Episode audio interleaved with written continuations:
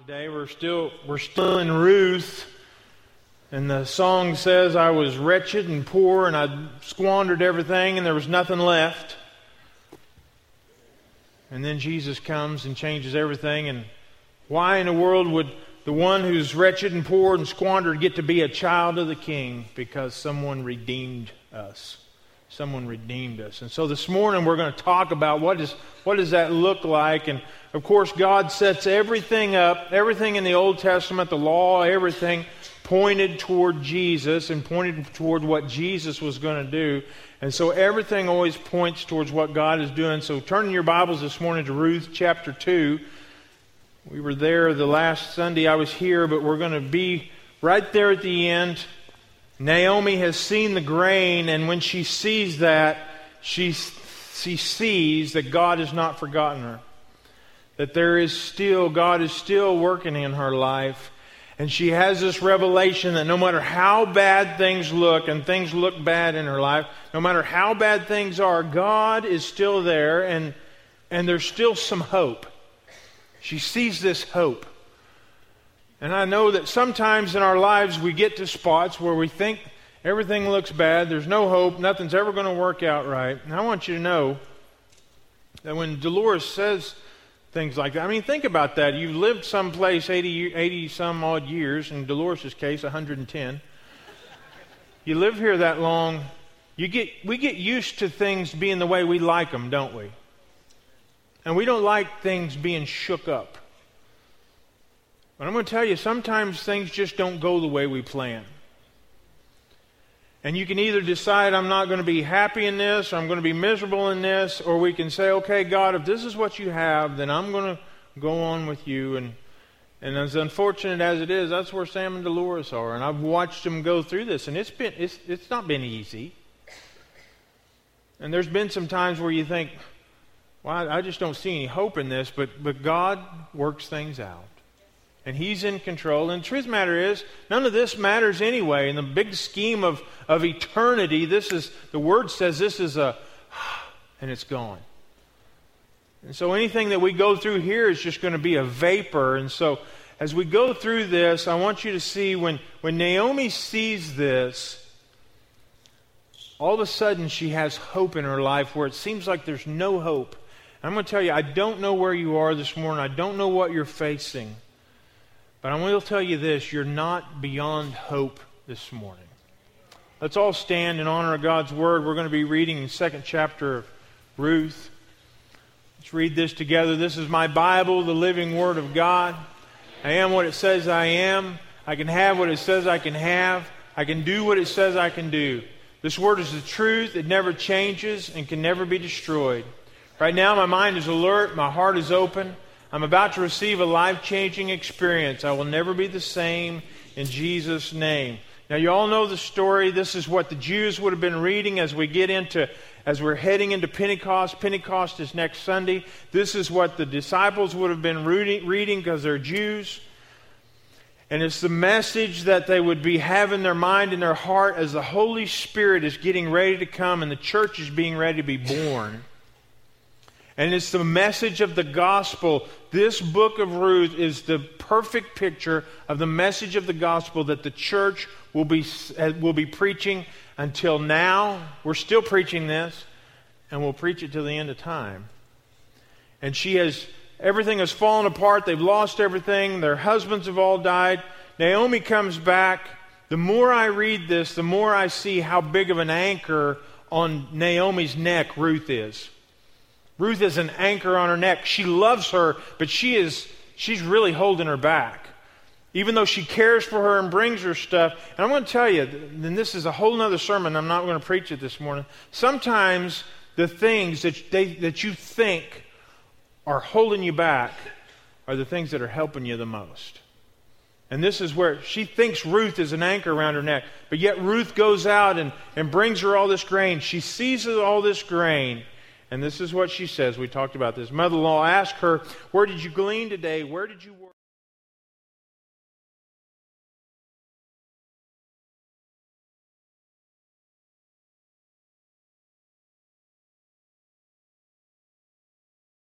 This is the first positive thing Naomi said in the whole book. The Lord bless him.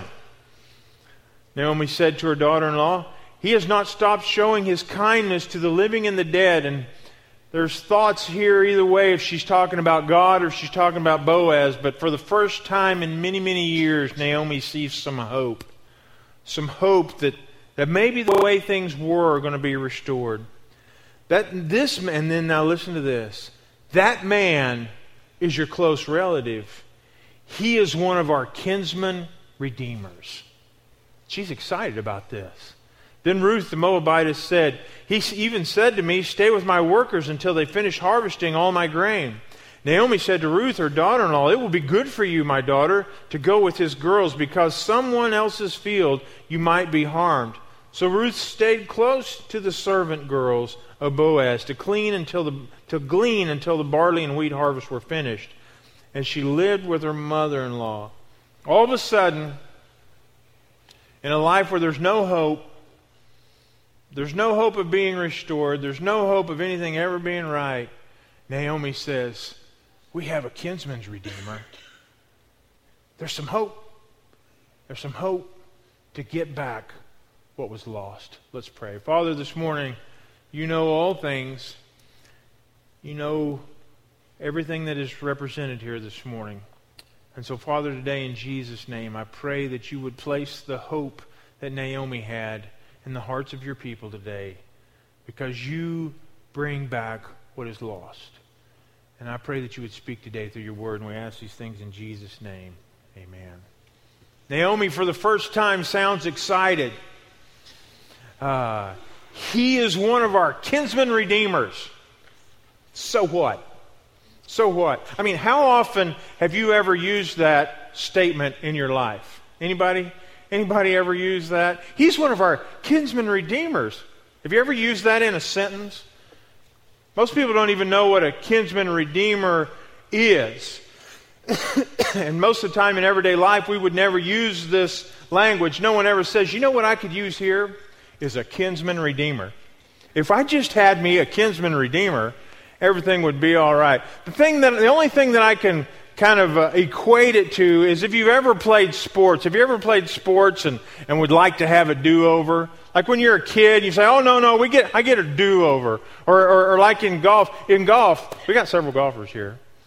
A good Christian golfer, instead of calling out a milligan, not a milligan. What's a milligan? No one would call out, I need a milligan. Nobody wanted a milligan. A mulligan. A mulligan. Instead of calling out a mulligan, you ought to call out a Boaz. Every time you hit it in the woods, you know, people hit a golf ball and it goes in the woods. Christian people ought to say, Boaz, I get a do over. I get restored. I get, if you did that, people go, What in the world are you talking about? Start a wonderful conversation with them.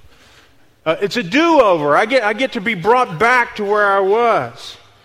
And if you've ever done anything in life where you failed or you've made a mistake, you would like to have anybody ever like to have a do-over? The rest of you are lying. I mean, everybody, if you ever live long enough, you're going to have, sometime you're going to have said the wrong thing. You're going to have made the wrong choice. You're made the wrong decision.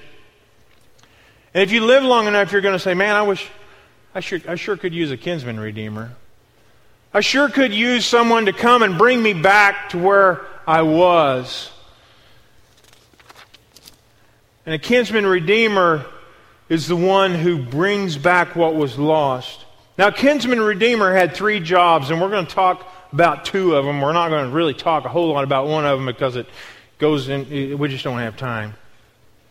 The first one, the first job that a kinsman redeemer had was that if you were in Israel and you sold land and they were someone was in your family and they sold their land to someone else the kinsman redeemer if you things got the, the word says that if your if your neighbor gets really poor and sells his land that the kinsman redeemers come and buy it back and let him have it. The second thing that a kinsman redeemer would do if things if your if your neighbor becomes very poor and they sell themselves into slavery you're to buy them back and restore them to bring them back to the place where they were the third thing that a kinsman redeemer would do was to avenge someone's death. Imagine if someone came and killed a family, a family member of yours, the kinsman redeemer, and only the kinsman redeemer was allowed to bring about justice. I was reading a commentary about this, and, and, and the commentator said that, that, the, that the idea of the kinsman redeemer being the uh, person who avenges was not so much to put the, the rule of justice in one person's hand, but to take the rule of justice out of everybody's hand. that way you wouldn't have a whole family say, all right, we're going to go get this guy. If, if, if, someone killed one of your relatives, the whole family wouldn't come together as a mob and go after him. It would be one man's job, and that would be the kinsman redeemer. Can you imagine the pressure on the kinsman redeemer? Because he would have to exact justice and he would want to make sure. And so, this is one of the jobs, and we're not going to talk so much about that one, but we're going to talk about the other two. The second one that we talked about was to buy back people who had been sold themselves into slavery. People would come on hard times and they would sell themselves as slaves. If you were a Jew, a Jew couldn't buy a Jew as a slave. I don't know if you knew that or not, but if you were a Jew, you couldn't buy another Jew to be your slave because God said that we're family. We don't buy our brothers and sisters and hold them in slavery. If we have a friend that is really poor, we help him so he doesn't have to be a slave. But if you did happen to sell yourself to someone outside the, the, the Jewish uh, people group, then, then it was the job of the kinsman and redeemer to go and to buy that person and to bring them back. You say, well, why would they want to do that? They would be out the money on that deal. That'd be a bad deal for them. They should have known better than to sell themselves in the first place. Sometimes people make bad choices. The second thing would be buy land back that had been sold. Now, in the Old Testament, the way that the, the land deal was set up was that if, if you had land, that you couldn't sell your land if you were a Jew. You say, well, why do you, why do you say that? They had a, they had a thing called the, the, the year of Jubilee, and every 50 years, if you had sold your land to someone, you would get it back. Anybody want to buy a farm like that? Kel, you want to buy a farm like that? 50 years, well, you might, you might not live that long, so you'd be all right. But, but 50 years from now, all of a sudden the person you bought it from gets it back. They don't pay you for it, they just get it back. And so, really, re- they never did sell land, but they would sell it like a, it would be like a lease. So, if you were 10 years from the year of Jubilee, you would really just sell what it was worth for 10 years, for using it for 10 years, and then you'd get it back. But, but the kinsman redeemer, if you got in a bad spot like that, the kinsman redeemer, if he wanted to, would come along and pay the price and get it back. And so this is where they were. And the way God's, and the reason God set it up like that was he didn't want people to become con- consumed with just owning land. Lindsay, will you go get me something to drink? He didn't want them, he didn't want there to just be a landowner's class. He wanted everybody to have some way to make a small living, and he wanted it to be to where everyone would always have land, always have something to come back on. The, the, the idea was not that for everyone to get rich, but for everyone to live comfortably and to have time to, to not only farm their land, but there would always be land in the family. And this is the way it was. And it would be it would not be like like they owned the land, but it was always to show that God was the owner and the person who was in charge of everything and that we were just the stewards and the caretakers and this is where it was. So there's lots of lessons in all this. I'm I'm sorry to do this.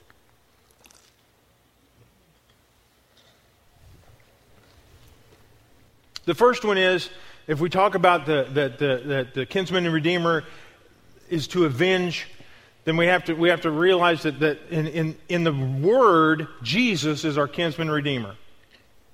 So in, if, if we're going to follow Jesus, then we have to allow Him to bring justice in our life.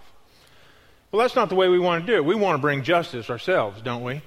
But if we're going to live the way the Word says, the Word says that, that Jesus is going to bring our justice, so we have to allow Him to do that. The second thing that Jesus, the kinsman and redeemer, does is He, he frees us from the slavery of sin. We've sold ourselves, and, and, and people say, oh no, sin is not slavery. I'm going to tell you, sin is the purest form of slavery that there is. If you give yourself over to sin, sin owns you. It makes you do whatever it wants you to do. And when we sell ourselves into sin, if we get into sin, then we have sold ourselves to, to sin and we are in the slavery. And Jesus takes, it out of, takes us out of that. The thing I really want to talk about this, this, this morning is getting back what was lost. I imagine that they had that Naomi had sold the farm or, or sold it in some sort of a lease or that she was going to sell it. And this was in a funny position because Naomi has no husband. And her daughter in laws have no husbands. So if someone comes and redeems the farm from Naomi, they could actually own this land. There's no heirs. Not errors, but heirs. H E, whatever it is. Heirs. Heirs. H E I R, I think is what it is. If I'm wrong, then so be it. Wrong? Okay, whatever it is. Error. Anyway, there's no heirs. There's no family. And so this is where she's at. But if she has a daughter in law, then if you bought the farm from Naomi, you would automatically marry her daughter in law, and any son that you had would carry on her daughter in law's husband's inheritance. Ruth messes everything up. If it was just Naomi, Naomi could come in, a redeemer would say, Yeah, I'd love to have that place because he knows that he's going to own it. There's no heirs left. But Ruth is there. And Ruth is messing this up. And so nobody wants this. And I think this is why that Naomi is so sad because she brings Ruth, and I think that she loves Ruth. But she knows if I bring Ruth, Nobody's going to want this. Nobody wants to redeem this. Nobody wants to have a Moabitess as a wife. Nobody wants to put their put to buy the property. Nobody wants to put their work into it, and then the heir be somebody who's dead. Nobody will want this, and it seems hopeless. And this is where she is, and she knows this, and and so you've seen this hopelessness hopelessness all the way through chapter two, and finally she sees this grain and she has a glimmer of hope. And as she's asking about the grain, she says, Boaz gave me the grain. And Naomi says, You've never, she never mentions the kinsman's redeemer at all. the reason is she has no hope. She never, she doesn't think that anybody would want this. But all of a sudden, she says, He's our kinsman redeemer. He can be a kinsman redeemer. And all of a sudden, she has hope in the middle of this hopelessness. What is her hope? To get back what was lost, to get things back to the way they should be. Have you ever lost anything? Ever had something and lost it and think, I'm never getting that back, ever?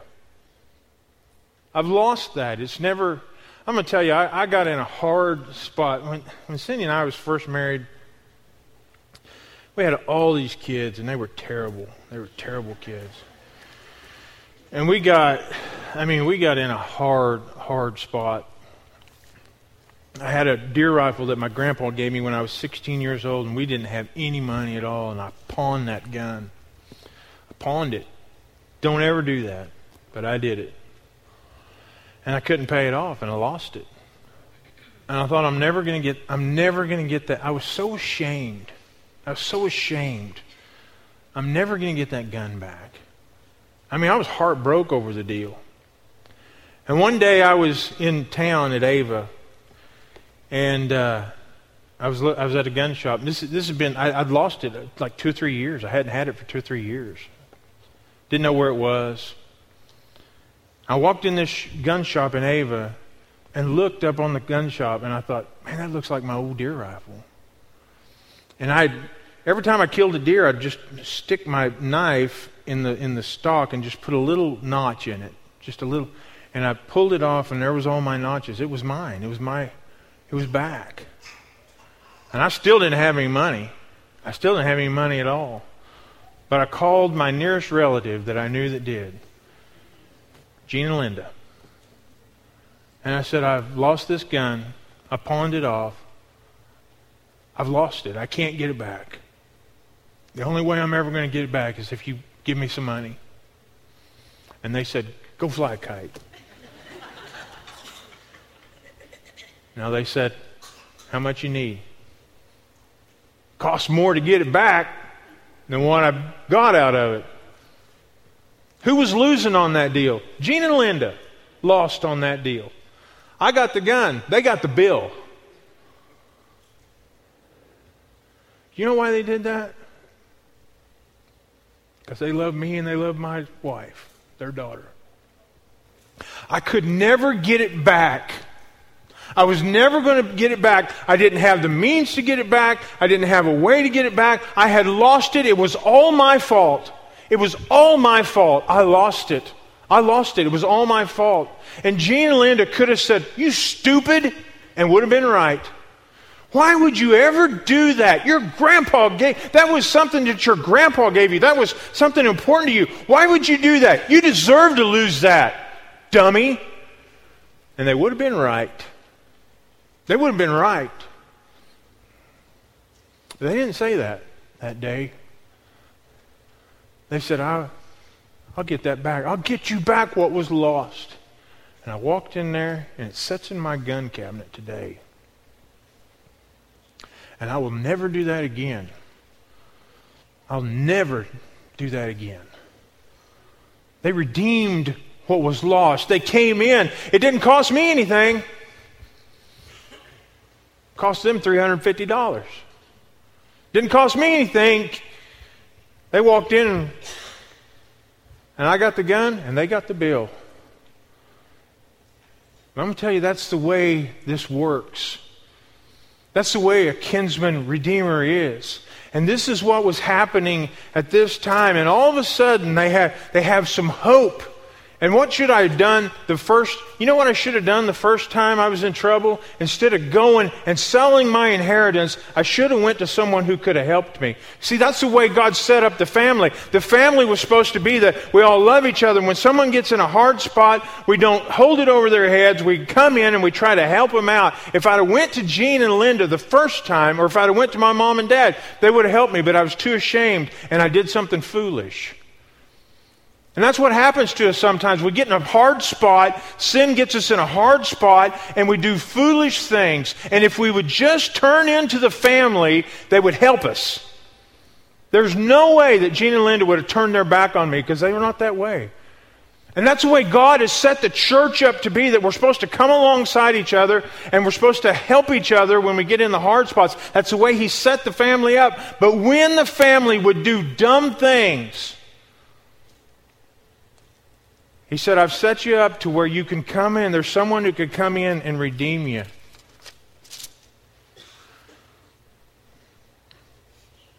And the kinsman redeemer could have said to Naomi, Why would I pay to get your inheritance back? You lost it.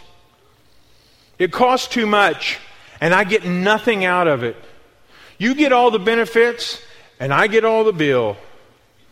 That's the theme of the kin- kinsman redeemer. The kinsman gets all the bill, and the redeemed gets all the benefits. We get all the benefits, and Jesus gets the bill. And you know what the bill is? Death. We've sold ourselves into sin. We've sold ourselves into slavery. We've squandered away our inheritance. We have no hope. There's no hope for us. And yet Jesus says, what is the cost? And Satan says the cost to get him back is death because that's the cost of sin. And Jesus said, I'll pay it.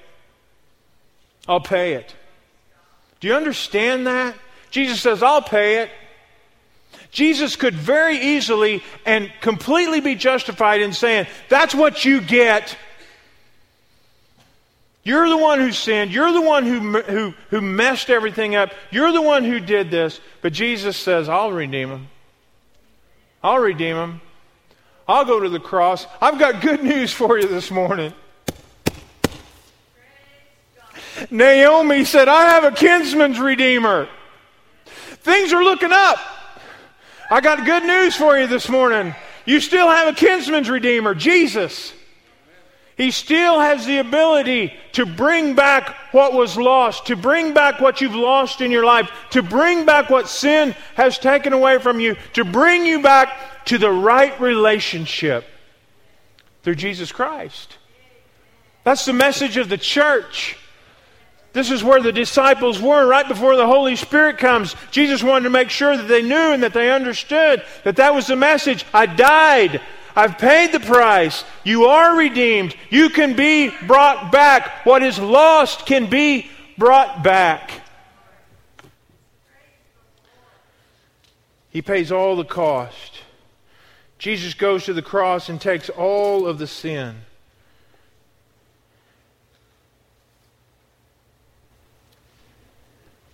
And if you're in the middle of the slavery of sin this morning,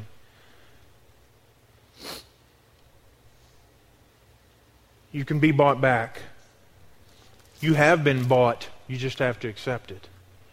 You can get back what you've lost. If you're in sin this morning, if you're a slave to sin, sin that you think that you can't get rid of, you won't be able to. Naomi couldn't get back by herself. You can't get back to right by yourself. You have to have someone from the outside, the kinsman redeemer, that pays your price. Jesus pays the price for you. Jesus brings you back. Jesus brings back what was lost. You can get back what was lost. In Luke 19:10, this is, man, this is kinsman redeemer speech here. Jesus is talking to Zacchaeus, the most lost Jew that ever was. He turned his back on his people. He was taxing them. He was cheating them. He was stealing. He was the lowest of the low. And Jesus comes in and says, Zacchaeus, I can bring you back. I'm sure that Zacchaeus thought there's no way. He had sold his soul for riches. He had sold his soul. He turned his back on his people. Turned his, his family would have disowned him.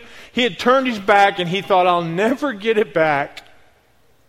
And Jesus comes in and says, You can get it back today.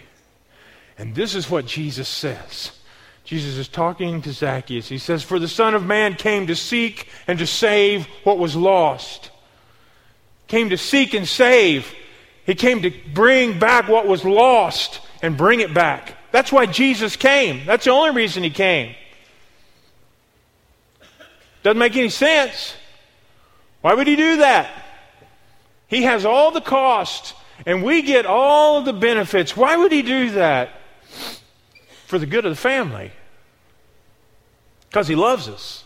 And for no other reason. It's a losing proposition. Jesus loses big time on this. But he said, I'll gladly lose for your good. For your good. What's your response to someone that says, I can bring back what was lost?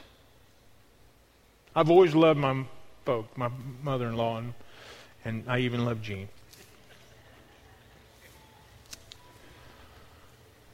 What do you think my response was to that? I love them. That's not the only reason I love them. That's way, way, way, way down on the scale.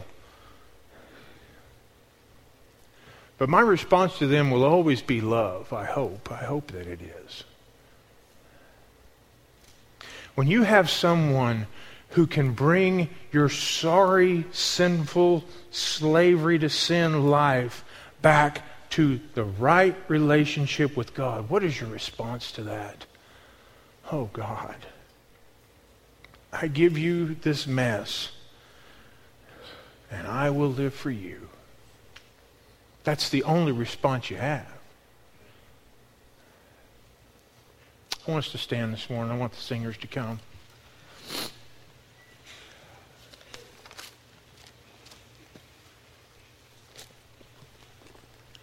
Naomi was in this awful spot. All is lost. Nothing's going to be right. Nothing's ever going to be right. Nothing's ever going to be fixed. It's too far gone. And then she says, wait a minute. I have a kinsman redeemer. It never really dawned on me till now that, that there would actually be someone who could bring us back to right.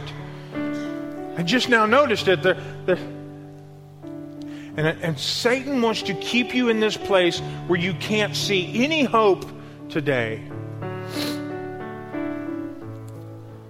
His word is spoken, His spirit is here speaking, and you may be in this place where you think, all is lost. I can't get back what was lost. I've done too much. It's all gone. There's no hope. This morning you have a kinsman's redeemer.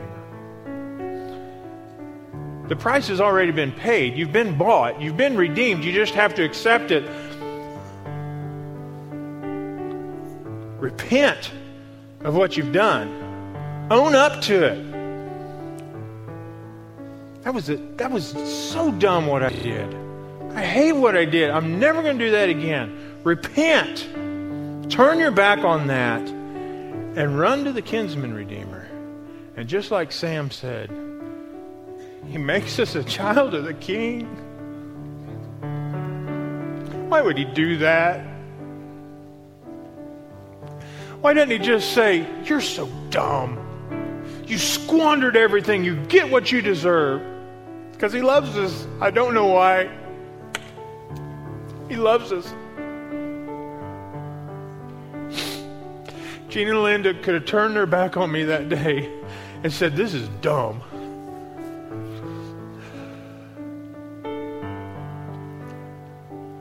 Jesus doesn't do that either. He says, I want to bring you back. I want to give you back what was lost. You can have that today if you need it, if you want it. If you need to come pray this morning, come and pray as we sing.